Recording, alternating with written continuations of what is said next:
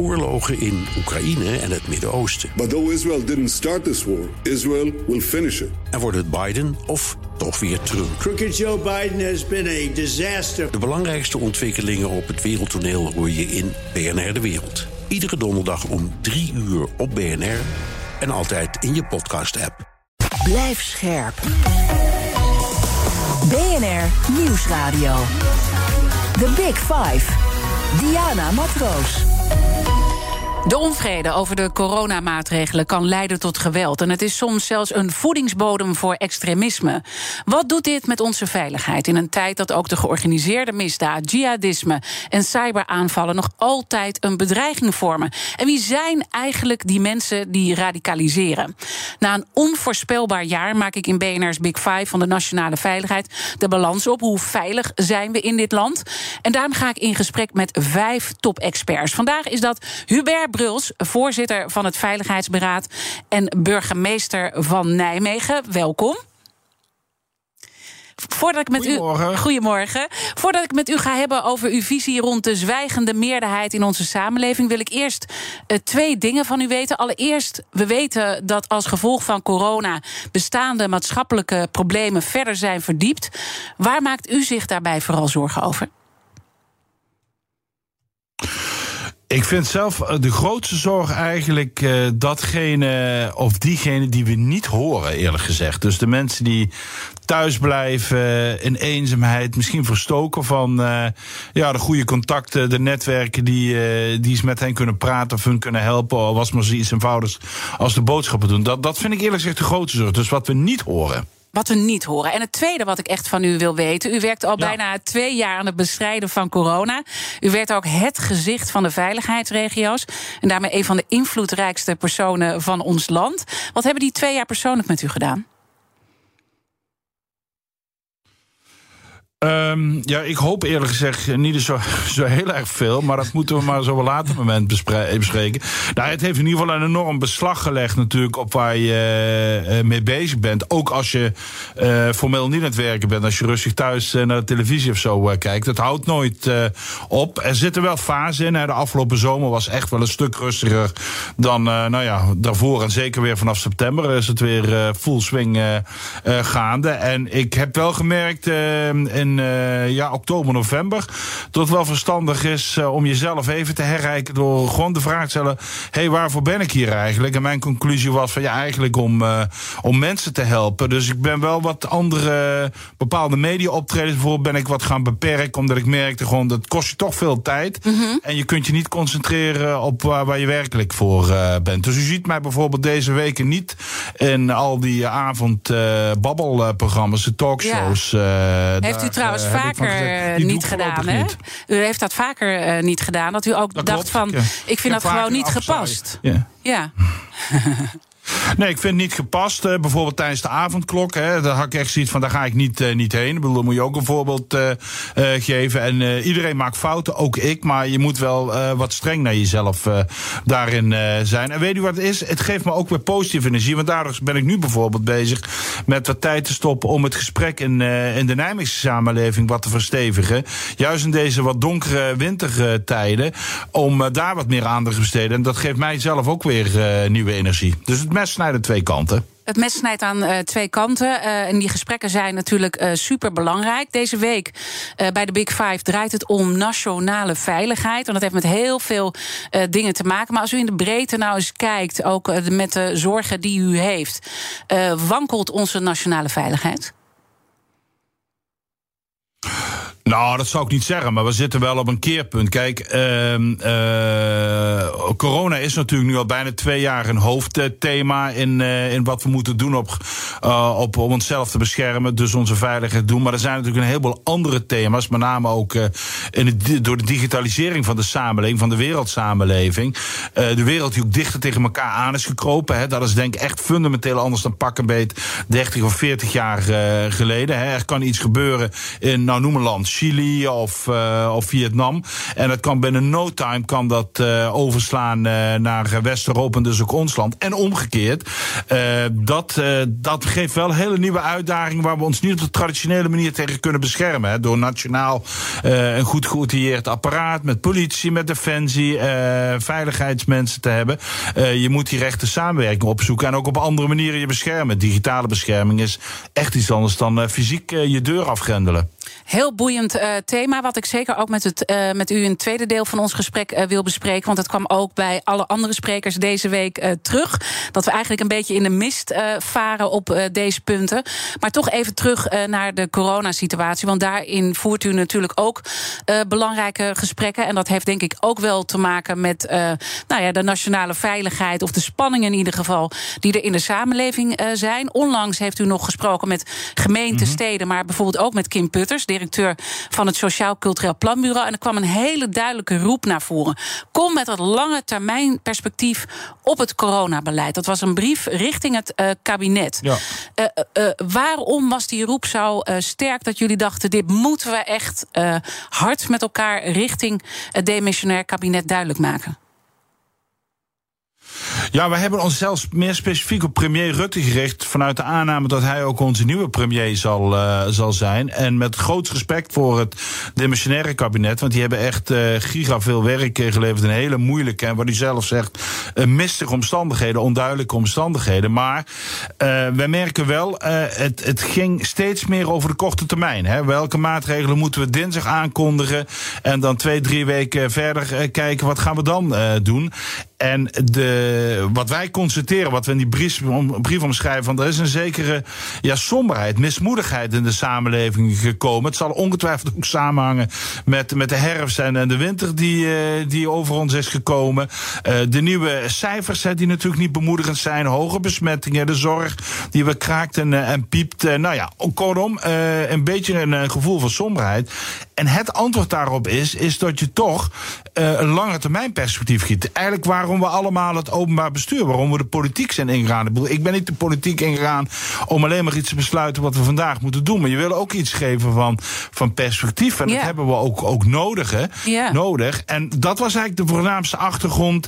De afgelopen weken ook gevoed door inzichten van een Kim Putters, maar ook anderen hebben gezegd: Nou, we gaan dat, uh, wat moeten we doen? En we hebben in ieder geval gezegd: Nou, laten we dus in ieder geval een appel doen op uh, de premier om dat te gaan organiseren. Om met de samenleving te gaan werken aan die lange termijn. Want wat staat er uh, op het spel, uh, meneer Bruls? Wat staat er op het spel? U bent natuurlijk ook de burgemeester als van Nijmegen. Niet, als je dat niet doet, ja als je dat niet doet, dan uh, loop je het risico, zonder dat ik nou een doemdenker wil zijn, dat die samenleving steeds meer gaat afhaken. Je merkt dat er een groot draagvlak is om maatregelen te nemen richting corona, maar het draagvlak staat wel onder druk. Het vertrouwen in de overheid is ja, toch wel op een historisch dieptepunt, in ieder geval in deze crisis uh, gekomen. Mensen denken, ik las net toevallig nog een verhaal van iemand die zegt, nou, vol overtuiging heb ik die twee prikken genomen, maar die boosterprik, gaat die nou echt helpen? Je merkt gewoon, er ontstaat meer en meer twijfel. En twijfel is een ongelooflijke voedingsbodem voor uh, negativisme. En dat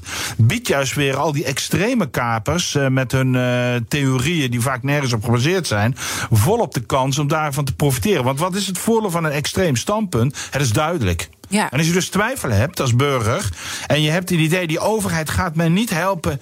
Uh, in het lijden uh, van die twijfel. Het lijden door deze mis. Met mm -hmm. alle begrip voor de, dat die overheid niet weet. Maar als die overheid onduidelijk blijft, alleen maar op de korte termijn bezig lijkt, dan is zo'n extreem perspectief aantrekkelijk omdat het duidelijk uh, ja. uh, is. Ja. Waarom stemmen mensen op Geert Wilders? Omdat hij een bepaalde duidelijkheid uh, biedt. En dat is de grote uitdaging. Met andere woorden, in het midden zijn, dat geldt ook voor middenpartijen, het middenpolitieke veld, wat nog steeds het grootste is, betekent niet dat je onduidelijk moet zijn. Ook door het midden kan je duidelijk zijn en moet je een lange termijn perspectief okay, en, en als het dan, want ik hoor je eigenlijk twee dingen zeggen. Het gaat over de manier van communiceren. De, de allemaal twijfel en elke keer dan toch weer de scholen uh, open willen laten blijven. En dan maar toch weer. over de boodschap, hè? Ja, de boodschap, uh, hoe je die. Ja, uh, het gaat over de boodschap. Niet zozeer over de manier van communiceren. Want dat vind ik wat flauw, want dat roept iedereen gelijk. Ja, je moet beter communiceren. En dan vraag ik, ja, wat bedoel je dan? Dan komt er echt geen beter antwoord dan wat het kabinet doet. Dus of het nou via persconferenties of, of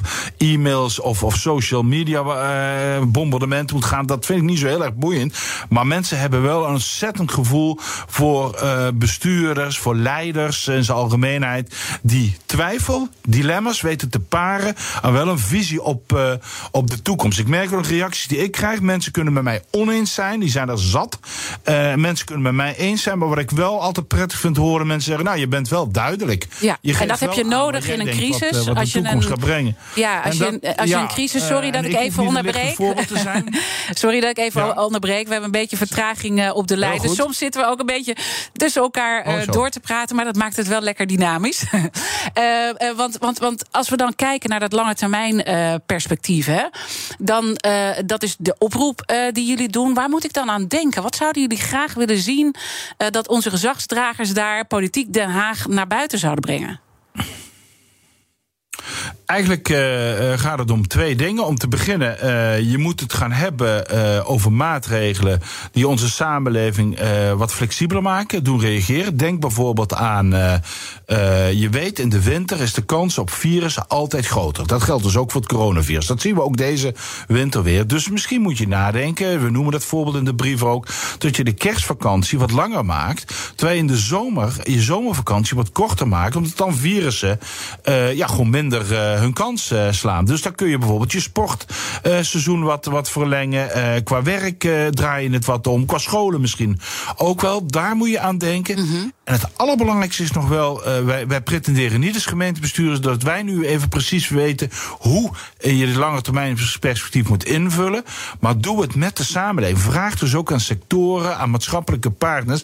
Hoe denken jullie hoe je met corona je werk, je vereniging, je organisatie, je sector kunt runnen, uh, ook op een langere termijn. Ik, ik denk dat heeft twee voordelen. A, die sectoren weten vaak best wel zelf, ook al protesteren ze natuurlijk af en toe ja. tegen beperkingen, hoe ze dat goed kunnen inrichten. En het leidt tot een groot draagvlak. Kijk, als ik, als ik een u vraag, bedenk nu zelf hoe je het thuis moet doen, en er komt iets uit, dan staat u daarachter en steunt u dus eigenlijk gelijk weer het beleid wat ja. we met z'n allen willen. Dus, dus het dat gesprek is gewoon super, van, van je beleid. super belangrijk.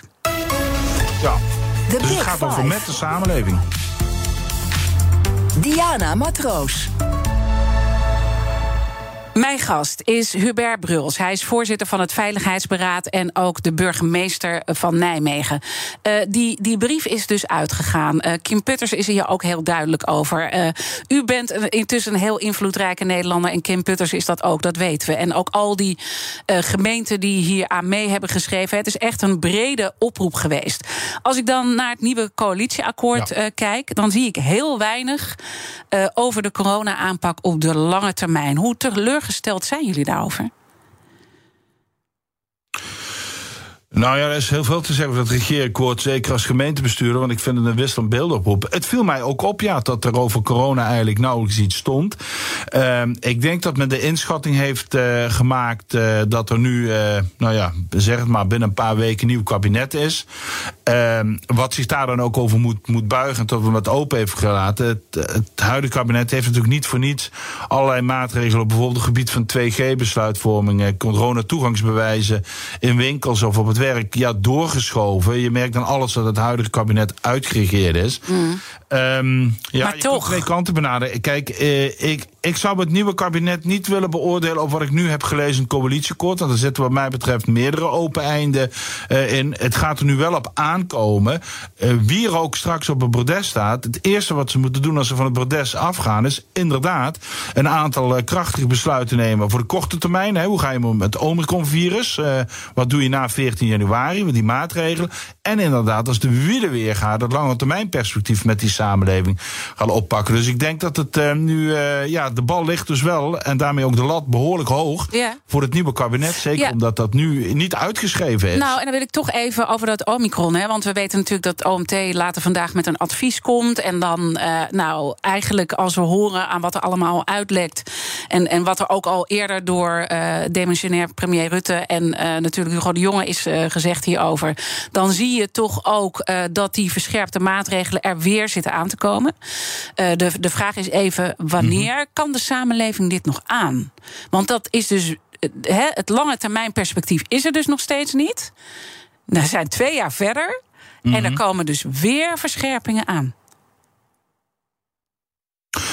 Ja, dat maakt uh, het niet uh, makkelijker. Aan de andere kant, uh, wat we ook weer de afgelopen weken merken, is dat het draagvlak voor ingrijpen, als het virus weer de kop opsteekt, zoals nu weer is, en met dat Omicron-variant wellicht nog scherper gaat gebeuren, dat draagvlak is juist weer groot en is ook weer groter geworden. Dat is natuurlijk het dubbele aan het gehele. Enerzijds een gevoel van mismoedigheid van waar gaat dit heen, en anderzijds op het moment dat het virus de kop opsteekt, ja, dan is zijn grote meerderheden ervoor om strenger in in, te grijpen. Dus ik denk dat voor de korte termijn, dus als volgende week dinsdag er toch weer strenge maatregelen aankomen, dat zou zomaar uh, kunnen, dat daar nog wel het draagvlak voor uh, te vinden is. Alleen, er komt na deze piek ook wel weer een dal. En dan uh, hebben we tot dusver vaak uh, de maatregelen teruggedraaid. zonder dat we dat perspectief erbij geven. van hey, let op, het virus is nog steeds niet weg. En daar, daar ben ik vooral heel erg benauwd voor. Dus we zullen deze korte termijn wel weer doorkomen. Daar heb ik alle vertrouwen in. Maar ik ben vooral benauwd hoe het dan over een paar maanden is. Als mensen het idee hebben van ja, we zijn er weer doorheen.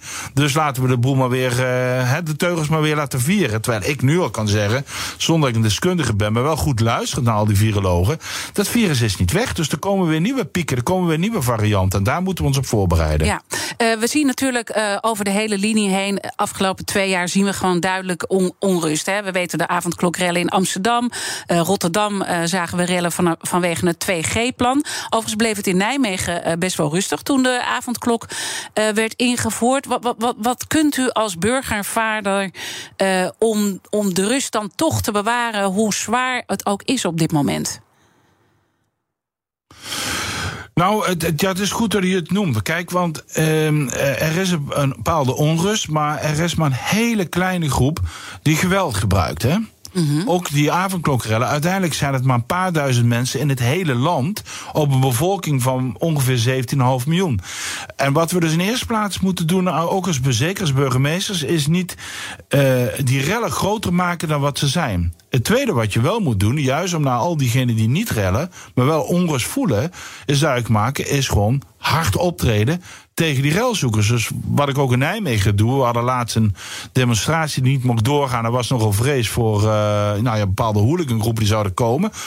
Even zoals de Amerikanen dat mooi noemen, showing the force. Laten zien, wij zijn de baas op straat, zodat u rustig uh, uw boodschappen kunt doen, op pad uh, kunt gaan. Allemaal de leuke dingen die u op een zondagmiddag kunt doen. Dus het is en-en. Richt je, uh, maak de rellen zoekers niet te groot, maar anderzijds ook hard optreden, duidelijk ja. optreden, om het in te perken en aan te pakken. En daar waar je relzoekers weer op te pakken. Nou ja, we hebben in Rotterdam gezien, ook gewoon huppakee, mm. op een stuk straffen, wat ik heel erg goed vind. Dat geeft rust ja. in de samenleving. Dat merk ik ook. Als de stad een idee heeft dat de politie, eh, de overheid, de burgemeester, eh, als boegbeeld zeg maar, van die lokale overheid, als die de rust bewaren, maar wel streng optreden, ja, dan, uh, dan, dan krijg je 90% van de samenleving ook mee. En die corrigeren dan ook anderen. Hè? Ja, dat, ja, dat, dat is, dat is het mooie. En, en, kan niet iedereen corrigeren. Nee, nee, nee. En wat u ook doet, is nou, u laten zien, hè, u bent dat plein opgegaan toen die rellen dreigden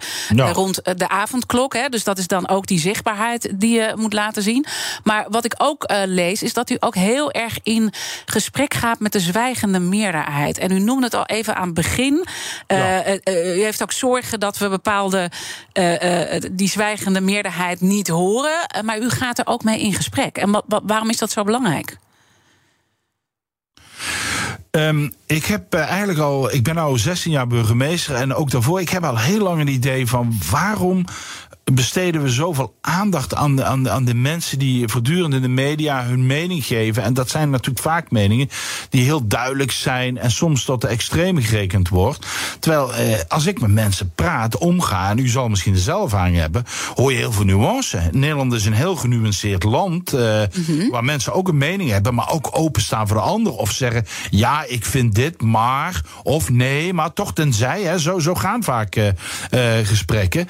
En de filosoof Bart Brandsma heeft de ogen voor mij geopend. Die heeft mij geholpen door dat niet alleen te benoemen, maar dat, dat herkende ik wel al. Hè. Maar die ook zei: je moet je dus niet richten op die extremen. Je moet niet met die extremen gaan praten en die de aandacht geven, maar juist al die anderen de samenleving, het zwijgende mede, de, de silent majority. U mag het woord uh, kiezen. En dat doe ik nu sinds een paar jaar ook wat bewuster. Door bijvoorbeeld bingoavonden af te lopen.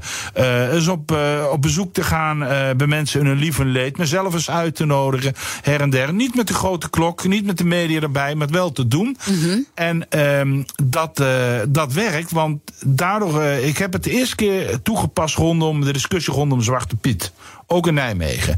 En uh, u zult moeite moeten doen om een standpunt van, van mij te horen. Uh, wat ik nou vind van de, uh, het fenomeen Zwarte Piet. Dat zult u niet vinden, omdat ik eigenlijk sinds jaren de houding heb ingenomen. Iedereen heeft recht op zijn mening. Er zijn mensen tegen de figuur van Zwarte Piet. Er zijn mensen voor. Volgens de wet in, in Nederland mag dat allebei. Hè? Ik bedoel, Zwarte Piet is niet verboden volgens de Nederlandse wetgeving. Dus daar bemoei ik nu mee. Ik richt me erop. Uh, ik wil gewoon dat het een leuk kinderfeest is. Dus als er eh, de Sint binnenkomt en er willen mensen demonstreren, dan zeg ik alleen maar van: hou het netjes. Uh, jammer dat we politie nodig hebben voor kinderfeest. En weet u wat dan gebeurt? De extremen hebben niks te zeggen, want daar bemoei ik me helemaal niet mee. Die geef ik helemaal geen, geen vuurzuurstof. Hè. Ik, ik reageer niet op uh, al die opvattingen. Ook, dagen, ook op dagen mensen me uit. Mm -hmm. En de meerderheid van de Nijmeegse samenleving denkt... ja, hij heeft wel gelijk, het is toch een kinderfeest? Waarom moet het met die politie zo? Dus dan heb je de discussie naar een heel ander uh, niveau uh, getild. En ja, zo probeer ik het een beetje te doen. Ja, dat is een belangrijke schakel als we het hebben over de polarisatie tegengaan. Dus dat zijn eigenlijk de takeaways nu van dit eerste half uur uur. Lange termijn perspectief is nodig om die polarisatie uh, tegen te gaan. Maar zoek ook niet altijd de extreme op en ga meer naar de zwijgende meerderheid uh, toe. We gaan zo meteen uh, met elkaar verder praten, stel ik voor. mijn gast vandaag is Hubert Bruls. Hij is voorzitter van het Veiligheidsberaad, maar hij is natuurlijk ook de burgemeester van Nijmegen. En dan wil ik graag met u inzoomen op de maatschappelijke problemen die al eerder speelden, maar door corona alleen maar erger zijn geworden. En laten we dan vooral ook eventjes kijken naar uw zorgen over de digitalisering en de online dreigingen die ook steeds meer hand over hand toenemen. Blijf luisteren. Bij BNR ben je altijd als eerste op de hoogte van het laatste nieuws. Luister dagelijks live via internet. Bas van Werven. En heel langzaam komt de zon op rond dit tijdstip. Je krijgt inzicht in de dag die komt op BNR, het Binnenhof in Nederland en de rest van de wereld. De Ochtendspits. Voor de beste start van je werkdag. Blijf scherp en mis niets. Blijf scherp. BNR Nieuwsradio. The Big Five. Diana Matroos. Welkom bij het tweede halfuur. Deze week praat ik met vijf kopstukken over onze nationale veiligheid. Eerder deze week sprak ik met de topman van de AIVD, Erik Akerboom, die zich ernstige zorgen maakt over cyberaanvallen en de digitale wereld. Uh, ons gesprek is terug te luisteren via de BNR-app. Mijn gast vandaag is Hubert Bruls, voorzitter van het Veiligheidsberaad en burgemeester van Nijmegen. We spreken overigens ook even voor de luisteraar op afstand uh, van elkaar. Uh, dus soms zit er een beetje een vertraging vertraging op de lijn, dan weet iedereen uh, dat. Uh, meneer Bruls, ik wil het komend half uur in ieder geval nog twee onderwerpen met u bespreken. Het eerste, hoe je als gemeente moet reageren op online bedreiging en opruiming. En ook hoe we kunnen voorkomen dat jongeren op het verkeerde pad belanden. En laten we met dat laatste beginnen. En dan ook even de brug maken naar een heel ander belangrijk onderwerp. Want we zijn heel erg druk steeds met corona ook in de samenleving. Maar ondermijning is natuurlijk ook een heel groot onderwerp uh, ook van het afgelopen jaar. In 2019 vroeg u samen met elf andere burgemeesters extra geld om uh, dit aan te pakken. U zei toen dat de samenleving langzaam maar zeker uh, werd vergiftigd. hoe giftig is het op dit moment? Ja, dat is een goede vraag. Daar heb ik niet een, antwoord op een schaal van 1 op 10 op. Maar uh, het is in ieder geval niet gestopt sinds die oproep waar u naar uh, verwijst. En door corona, omdat we ook minder contactmomenten hebben. En dus ook minder contactmomenten voor politie, jeugdwerkers en zo. en iedereen die betrokken is bij het goede in de samenleving. hebben we het zicht ook een beetje verloren. Dat hebben we gemerkt recentelijk eigenlijk bij heel veel rellen hè, rondom het betaald voetbal. Dat we echt moeten constateren. Er zijn een aantal nieuwe uh, jongeren uh, opgestaan die zich daar nu aan, uh, aan bezondigen. Soms ook onder invloed invloed van uh, echt ondermijnende krachten, hè, foutgeld, drugswezen.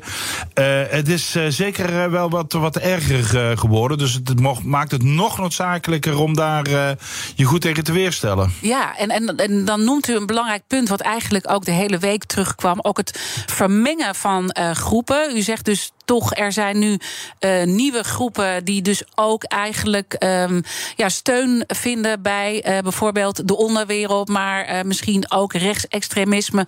Al die zaken die bij elkaar komen?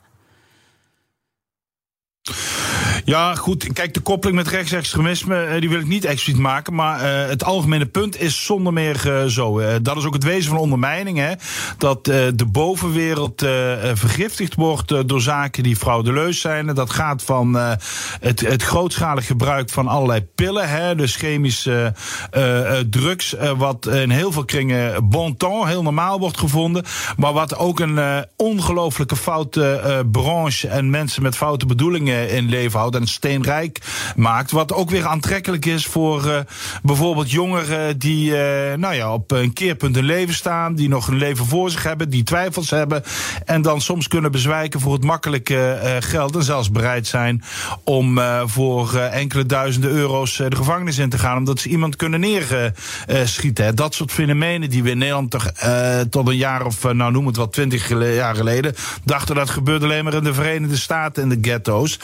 Maar dat hebben we hier natuurlijk nu ook uh, ja. uh, al. En noem alle voorbeelden maar op. Dat is de, de koffieshophouder die via de voetbalclub reclame maakt voor zijn koffieshop. en wat eigenlijk niet eens mag, maar wat toch gewoon gebeurt. dat soort dingen allemaal. Ja, en het is de afgelopen jaren gewoon compleet uit de hand gelopen. En dat merkte ik ook aan mijn andere gasten. Van eigenlijk totaal geen zicht op. En door corona hebben we er dus nog minder tijd voor. wat natuurlijk een hele heftige constatering is. Wat moet er in uw optiek gebeuren?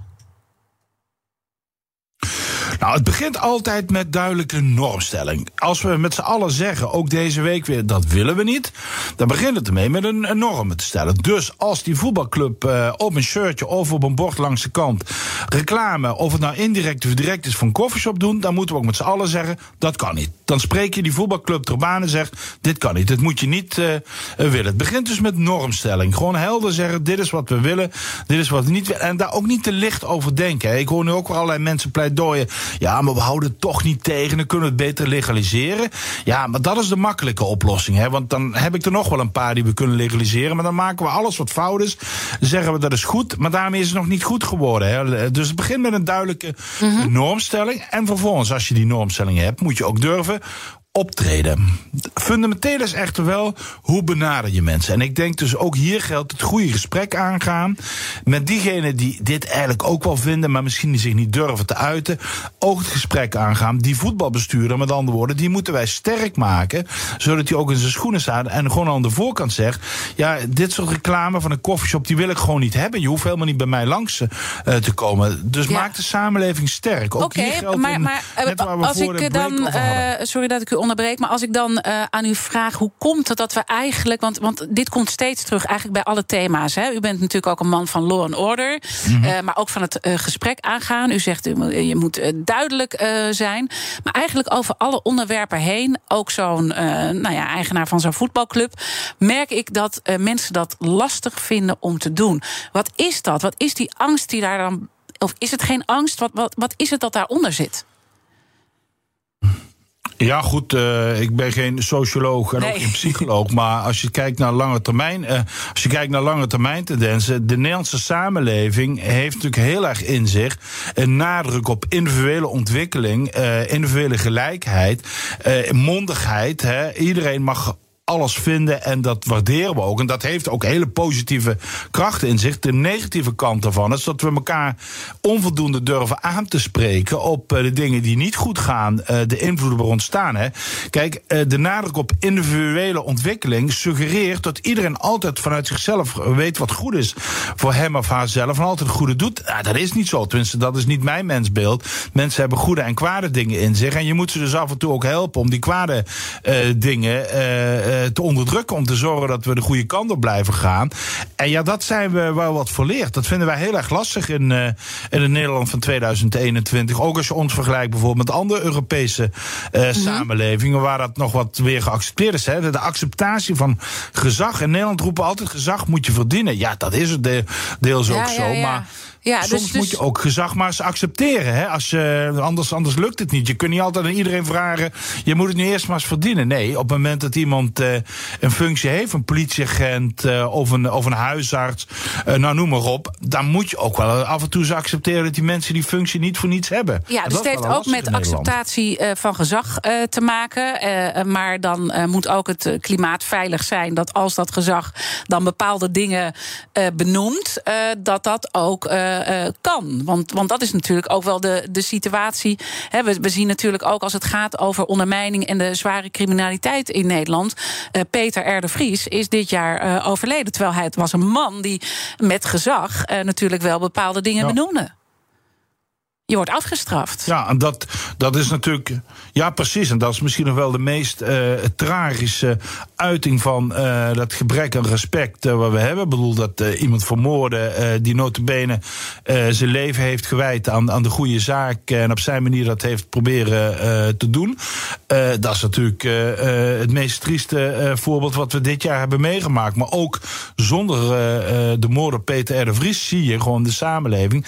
Ja, we vinden het lastig om elkaar aan te spreken, dingen te accepteren. En wat, eh, waar we mee moeten opletten, is dat daardoor de uitwassen, hè, het, het, eh, het mensen bedreigen, het mensen uh, met geweld gaan bejegen, mensen gaan, gaan vermoorden, niet uh, op grote schaal een soort nieuwe norm kan, gaan, uh, kan worden. Dat is niet wat de meerderheid in de samenleving wil.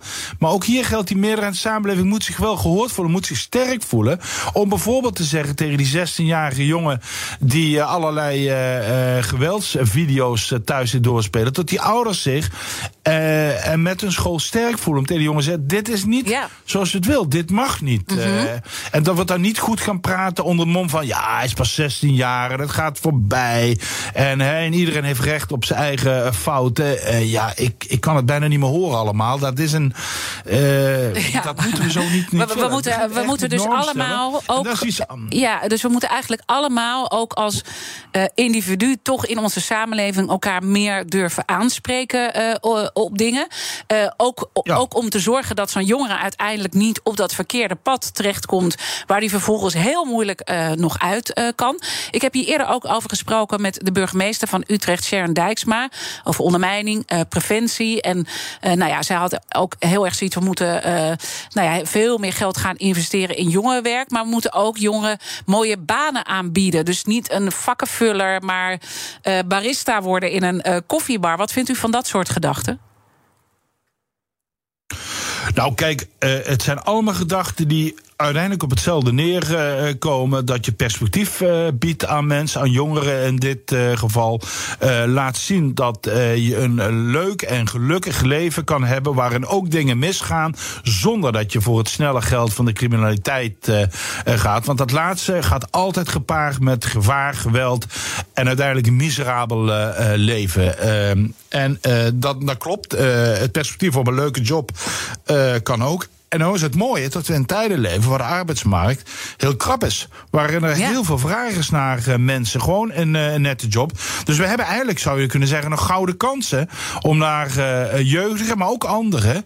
een, een beter perspectief te bieden. En dus ik ben het daar zeer mee eens dat je dat moet doen. Kijk, het beste veiligheidsbeleid is uiteindelijk een, een preventief beleid. Waarin je zegt dat de randvoorwaarden om een gelukkig leven te hebben verstevigd te worden. Je bent er altijd zelf bij de kansen benut. Ik, bedoel, ik behoor niet tot de school die zegt... als wij dat samenleving niet goed regelen... dan kan die individuele jongeren of zo er niks aan doen. Dat is niet waar. Je bent er altijd zelf bij uh, wat je fout of niet fout doet... In je, of niet goed doet in je leven. Uh, maar het is wel en-en. Ja, helder. Investeren. Helder. Uh, ik ging intussen even uh, mijn collega aankondigen. Want uh, zometeen praat, praat, ik verder met u.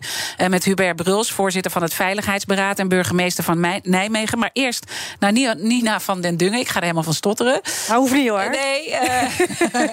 fijn dat je er weer bent. Fijn dat je er weer bent. Want ik heb je even, even niet gezien. Nee, precies. wat ga je doen zometeen? Nou, we gaan het toch wel hebben over um, de komst van dat Meta Data Center in Zeewolde. De raad, de gemeenteraad van Zeewolde, ging daar gisteravond over debatteren. Er waren demonstraties voor de deur van allemaal tegenstanders. Er waren dertien insprekers die allemaal tegen zijn. En uiteindelijk stemde de raad toch voor de komst. Met elf voor en acht tegen. Dus het was ook best wel nipt. Nou ja, uiteindelijk zou je zeggen, de raad heeft het uh, belang van Zeewolde natuurlijk voorop staan. Hè? Want uh, ja, daar is, er vallen banen mee te verdienen. Facebook heeft beloofd te investeren in de maatschappij daar in de regio. Dus er staat wat op het spel voor Zeewolde.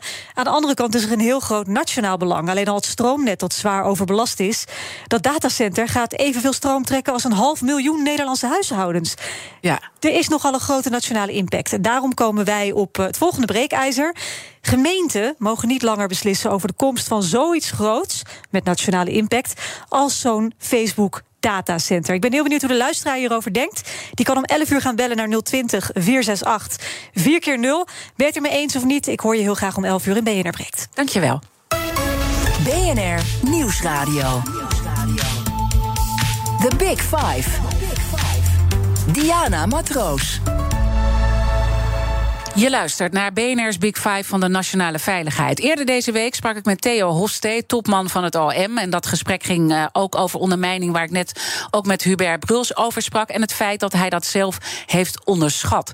Uh, het is terug te luisteren via bnr.nl. Mijn gast vandaag is Hubert Bruls. Hij is voorzitter van het Veiligheidsberaad en burgemeester van Nijmegen. En gisteren had ik Erik Akerboom uh, te gast, directeur-generaal van de AIVD. En mijn gasten stellen elkaar vragen via de kettingvraag. En Erik Akerboom had deze vraag voor u. Ja, ik ken uh, hem als een burgemeester, ook een uh, voortrekker. Uh, die midden in de wind gaat staan, durft te staan ook. Ehm, en vooral zich ook bezighoudt met de problematiek op de straat, in zijn wijk, in zijn stad. Maar mijn vraag zou zijn: veiligheid, het leven, jongeren zijn heel erg actief in de digitale wereld. Hoe digitaal uh, is de toekomstige burgemeester? Dat zou mijn eerste vraag zijn. En ik heb nog een vraag voor hem. En dat is of hij de kerstpuzzel al heeft uh, gedaan van de AIVD. Nou ja, de kerstpuzzel van de AIVD al gedaan. Nou, eh, ik, ik, ik moet eerlijk zeggen, uh, ik heb uh, voor de eerste keer eens even opgezocht bij de AIVD. Maar die bestaat dus echt, hè, op, ja. op hun website. Maar uh, ik moet mijn goede kennis Erik teleurstellen. Ik heb hem nog niet gedaan. En als ik die moet gaan doen, dan ben ik de hele kerstvakantie bezig. Want dat is wel een breinbreker, ja, hoor. Ja, ja, ja. En daar heeft u geen tijd voor, natuurlijk. Dat doen ze schijnbaar al heel lang, hè? Ja, dat klopt. Nou dat ja, klopt. de kerstvakantie komt eraan. Dus wie zal het... Ik ben niet zo'n puzzelaar, maar dit is wel echt op niveau. Ik kan het iemand die echt van stevige breinbrekers zou die gewoon ik hem zeker aanraden. Dus wie weet, uh, ja, ga ik nog wel doen. En ja. hoe digitaal bent u uh, als toekomstige burgemeester? Want ja, daar zit trouwens. u moet het denk ik nu ook al zijn, maar hij zegt zelf toekomstige burgemeester. Ja. Ja, ik heb al 16 jaar achter de rug. Ik ben ja. al 55. Dus uh, ik heb de vraag zo opgevat dat je vooral inderdaad naar de toekomst moet kijken. Zeker. Hoe, uh, hoe moet je als burgemeester en uh, lokaal bestuurder zeg maar op instellen. Ehm, ik denk om te beginnen dat daar inderdaad nog een wereld te winnen is. Je merkt gewoon, er zitten natuurlijk generatieverschillen in. Ik ben 55. Ik ben opgegroeid met, met een elektrische typemachine en geschreven memo's nog. En vervolgens ja. in de jaren 90 de kom van internet, mail, et cetera. Uh, dat is een ander perspectief dan als je van jongs af aan bijna alleen maar digitaal bezig uh, uh, bent.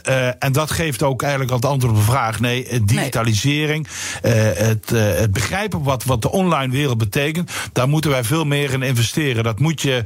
Kijk, je hoeft het niet per se als burgemeester allemaal zelf te doen. Ik doe zelf niks in social media omdat ik er niet in geloof. Althans, ik vind het te negatief allemaal. Maar je moet er wel verstand ja. van hebben. Je moet ja. mensen en kennis om je heen verzamelen die er kunnen ingrijpen. Bijvoorbeeld een digitale wijkagent In plaats van de fysieke wijkagent. Wij doen dat nu al uh, bij ons in de regio. Die gewoon permanent kijkt hoe, uh, hoe op het wet, uh, web bijvoorbeeld jongeren bezig zijn. Wij noemen dat dan de digitale wijkagent. Als pendant zeg maar, van de fysieke wijkagent die door de straat ja. gaat. Dus dat soort investeringen moeten we gaan doen. En dat moet veel meer ook richting de toekomst. En ik vraag het natuurlijk ook omdat digitalisering maakt een hoop los. Een hoop in positieve zin. En daar maken we hier ook weken van bij de Big Five. Maar er zijn ook heel veel negatieve effecten. Ja. ik noem er even een paar. Hè. De online bedreigingen van OMT-lid Marion Koopmans, die echt aan, aan de bel heeft getrokken uh, mm. deze week. Uh, polarisatie, radicalisering, opkomend rechtsextremisme. Het kwam allemaal voorbij dat ook de online omgeving en de bubbel waar we in zitten, dat versterken. hoeveel zorgen heeft u daar zelf over? Ja, die heb ik, die heb ik wel. Waarbij ik die bedreiging een categorie op zich vind. Hè, want dat is eigenlijk.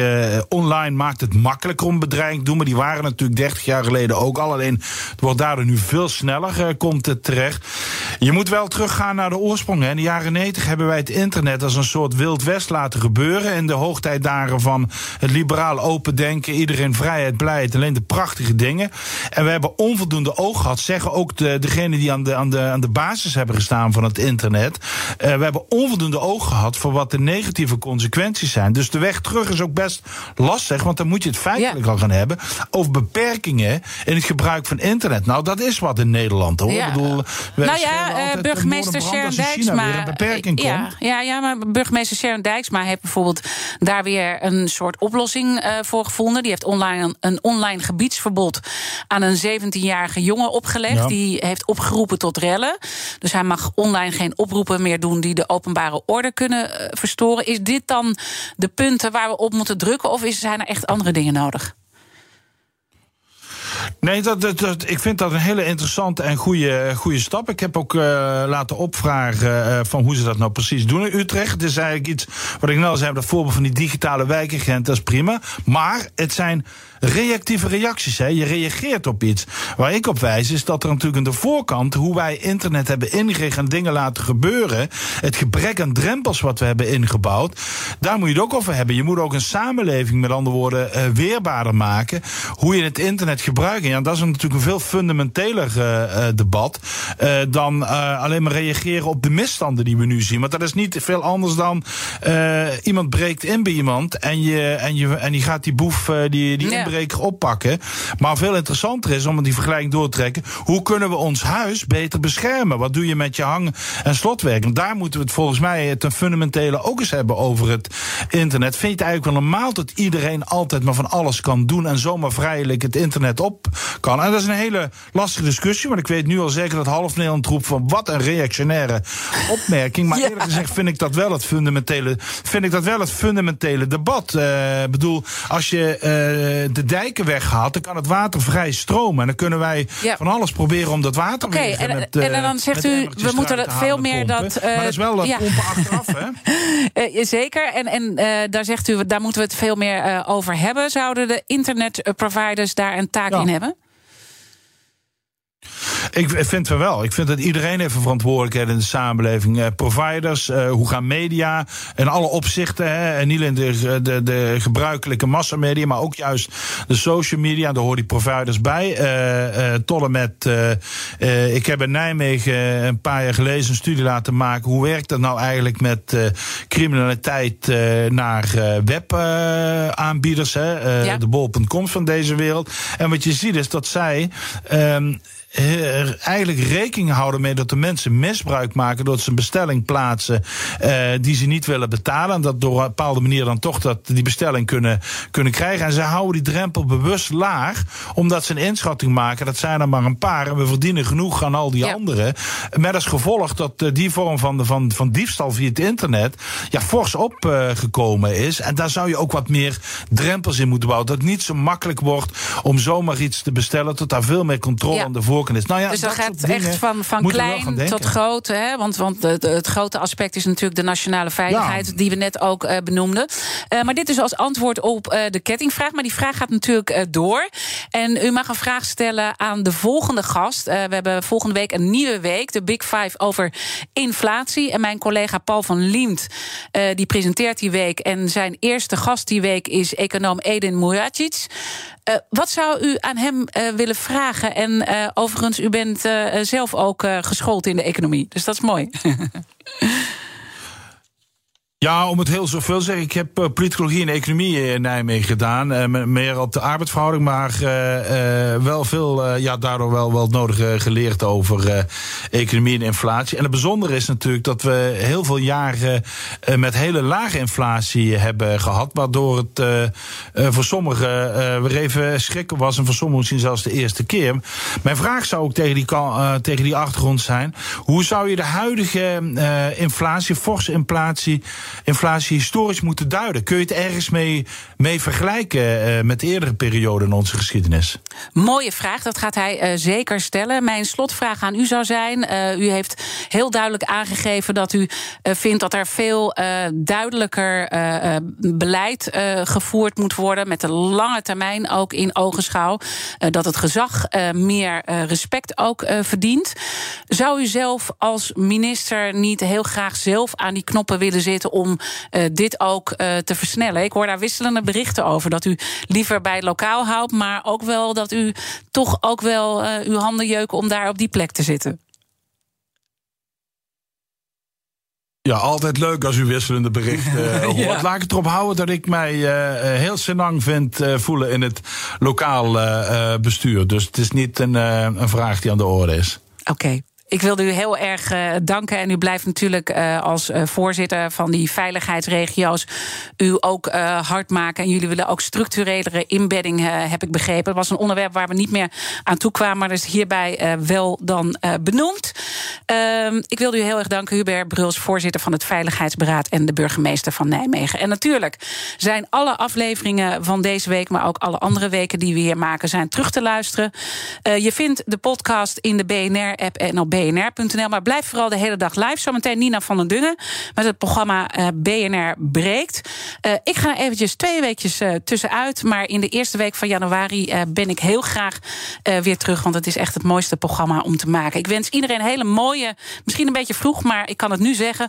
hele mooie dagen en een heel mooi nieuw jaar. En dat het maar zakelijk iedereen heel goed mag vergaan in 2022. En vooral natuurlijk ook privé. Tot volgend jaar.